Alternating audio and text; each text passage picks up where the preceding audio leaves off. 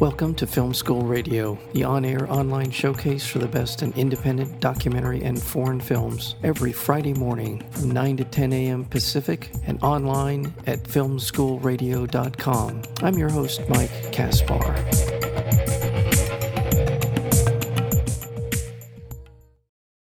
Ready for a night of legendary partying, three college students must weigh the pros and cons of calling the police when faced with an unexpected situation. The film is called Emergency, and we're joined today by the director of the film, and that would be Carey Williams. Carey, welcome to Film School Radio. Hey, thank you. Thank you. Glad to be here. Thank you so much. Uh, th- this is such a compelling film for a lot of reasons.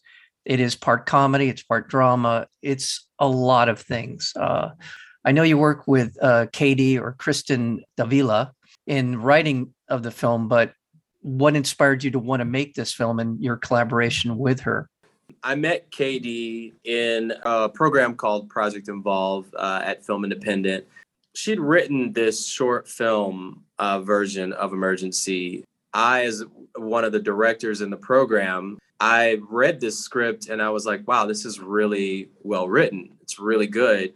But I was also hesitant to pitch on it, to direct it, because it was uh, a humorous take on something that's very serious. You know, young people of color's uh, fear of, of police and fear and anxiety of that that whole thing. But I quickly realized that was what was special about it was it was looking at this issue this pervasive issue from a, a different lens. I, I figured if I focus on the friendship between these two guys and their difference of opinion of how to handle it, that was where the humor was going to come from. So we're not making light of the situation. We're really finding humor in how they see the solutions in such different ways and there's humor there. So yeah, that that drew me to it because I was like, I this is saying something and it's saying it in a unusual way and I think that could work and it would be a challenge for me because you know I feel like there was a bit of fatigue of the same kind of uh, way of looking at this. You know, it's something that like has been plaguing us for a very long time and still is. But we were kind of looking at it differently with this project, so that's what drew me to it you you made that leap from a short film to a feature length film, and I'm sure there were a lot of steps in between in terms of financing, finding the right people to be in it, um, and all the attendant things that go along with making a feature length film. Um, what was the the most difficult, most challenging things about making that leap into a feature film? I think the most challenging things might have been the oh wow it's there's so many different challenges that come into it, you know, to Vicky. Yeah. But I mean, one thing, one challenge which we quickly got past was making sure we found uh, people who were wanted to make the same film that we wanted to make. Yeah, you know, and uh, that was very key, you know, and not to say that these the other people that we talked to the films that they wanted to make were not right but we had a specific way we wanted to do it. And we were very fortunate to find you know the collaborators in temple hill and amazon that were really thinking uh, on the same page as we were you know and katie you know it she she wrote it on spec you know once we decided to to do it uh, which that story was basically we made we made the short film as a standalone with no no thoughts of it being a proof of concept. And then i just kind of blurted out at an award ceremony that we're making a feature. And katie was like oh we are? And i was like yeah sure let's do it but you know she was tasked with doing the work of writing the actual, the actual writing of the feature and we had our conversations about like what does that look like and we quickly came to agreement on like it's a one night thing. We keep the immediacy and the urgency of it. Yeah. Um, I wanted to expand on the friendship and the relationship of the guys, and she had to go off and write it on spec, which you know I don't know if that's challenging for Katie or not. You know, she would speak to that more, but to not know if it's going to get, sell or anything is going to happen with it and just write that might have been a bit of work. But once she did that, script was good It was really good. And then you know we just find you had to find the right the right partners, and we did do that. So we're very fortunate in that respect that uh, we did have the short as a proof of concept at the end of the day. Now you know, like even though it wasn't intended as that to show when we presented the script to to folks to get interested. Yeah, that that's got to be a huge advantage, a real uh, something that makes it easier to make that sell. And uh, yeah, yeah. Well, the the heart and soul of this is the the film is the relationship between Sean and Kunle. Yeah, and and they're terrific actors. R.J. Cyler and Donald uh, Watkins are just a wonderful kind of yin and yang for each other. And you and in the film and in the characters you can see how much affection they have for one another and how much respect they have for one another as we ultimately see throughout the film. Really key to it. And their energy their ability to kind of flip from funny to dramatic is also the key to the success of the film. Well what, when you saw them when when you brought them into the project what were you hoping to get from them everything I was hoping to get from them, I got in aces. Like, so I had worked with RJ uh, previously on a film called R hashtag J, and he played uh, Benvolio in that film. And I thought he was just fantastic. Looking at his other work, I knew that he was a great actor.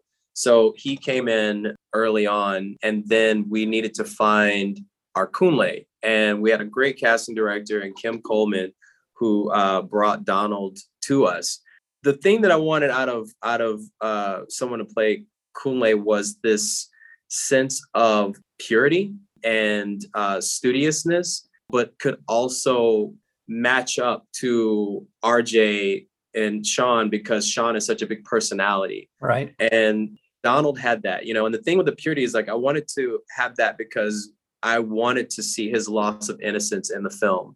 And if we started in this place of like, oh man, he's just so kind of naive and like innocent when it happens to him later in the film it's like we will feel that so much more.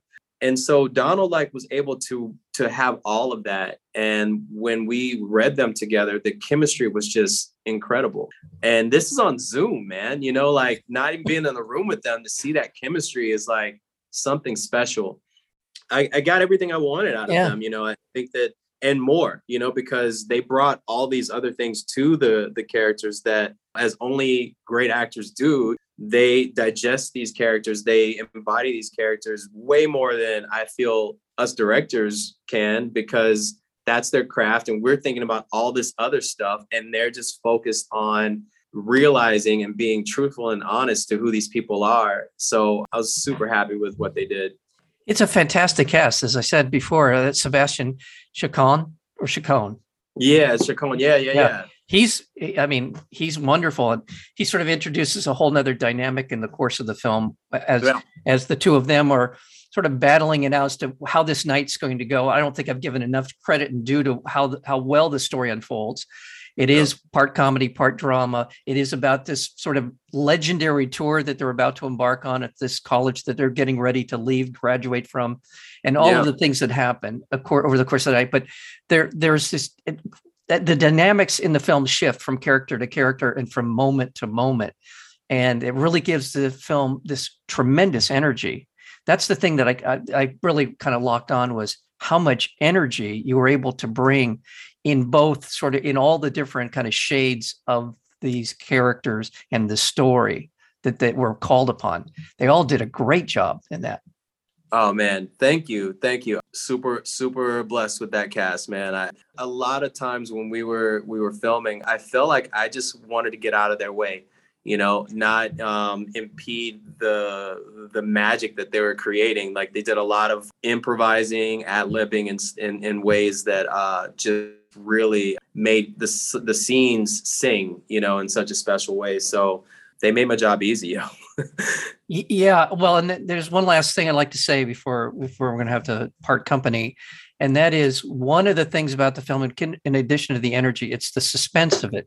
Yeah. Because throughout it this kind of patina of race that informs so much of the different circumstances and the reaction to it. To the very end, I really didn't know how this was going to end, to the oh. to how it was going to turn out. Uh, I'll go back to one of the, for me, one of the original independent films that when I was very young and saw uh, was Easy Rider. And to Mm. the very end, you you don't know you. There's this surprise ending. There's so many great examples of independent film, but I really applaud. I really applaud you for your ability to kind of maintain this suspense in the way that the, the actual story is going to go. Because by the by the it could go any direction, and I think that's a testament to how well this film is done. Thank you so much, man. I, I really appreciate you saying that, and I, I, I attribute like so much of that uh, to to KD's beautiful writing. You know, and and I I was sparked by that to find ways to hold that suspense and that tension, and um, also you know uh, give it up to uh, you know everybody the other collaborators that we have. Like we all wanted to take everyone on a journey that you didn't expect. Yeah. You know, the film starts one way, and by the end, you're like, oh shit, this is a totally different thing. Yeah. And that's what we want. We want an experience that, you know, feels like life. Life's like that, right? Yeah. You know, it has these unexpected twists and turns. These guys wanted to be in a party movie. They wanted to be like having the best night of their lives, and life said, no, you're not Yeah, you're doing you, this is this, something else is happening tonight so to to take viewers on that that journey and have that you know hopefully through this beautiful friendship make that journey resonate with you uh, like really deeply was our goal so that means a lot to hear you say that that that really really works for you thank you Oh, absolutely, absolutely. And one last thing, shout out to your cinematographer, uh, Michael Dallatorre, and just the look of it. Everything about this film uh, resonates. When I saw the when I saw the uh, the trailer for it, I, I told our friends here. I said, "Look, I have to talk to Carey Williams about this Ah. film." So, um, congrats, congrats to you. Uh, the film is about to be released into the world. It's called Emergency. Check this out. Please see this film. Uh, director Carey Williams, thank you so very much for your time, and please come back anytime.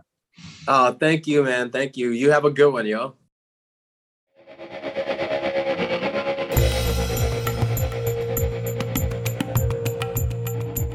You've been listening to Film School Radio, the on air online showcase for the best in independent documentary and foreign films. You can find out more about the program at filmschoolradio.com. I'm your host, Mike Caspar. Thank you for tuning in, and we'll see you next week with another edition of Film School Radio.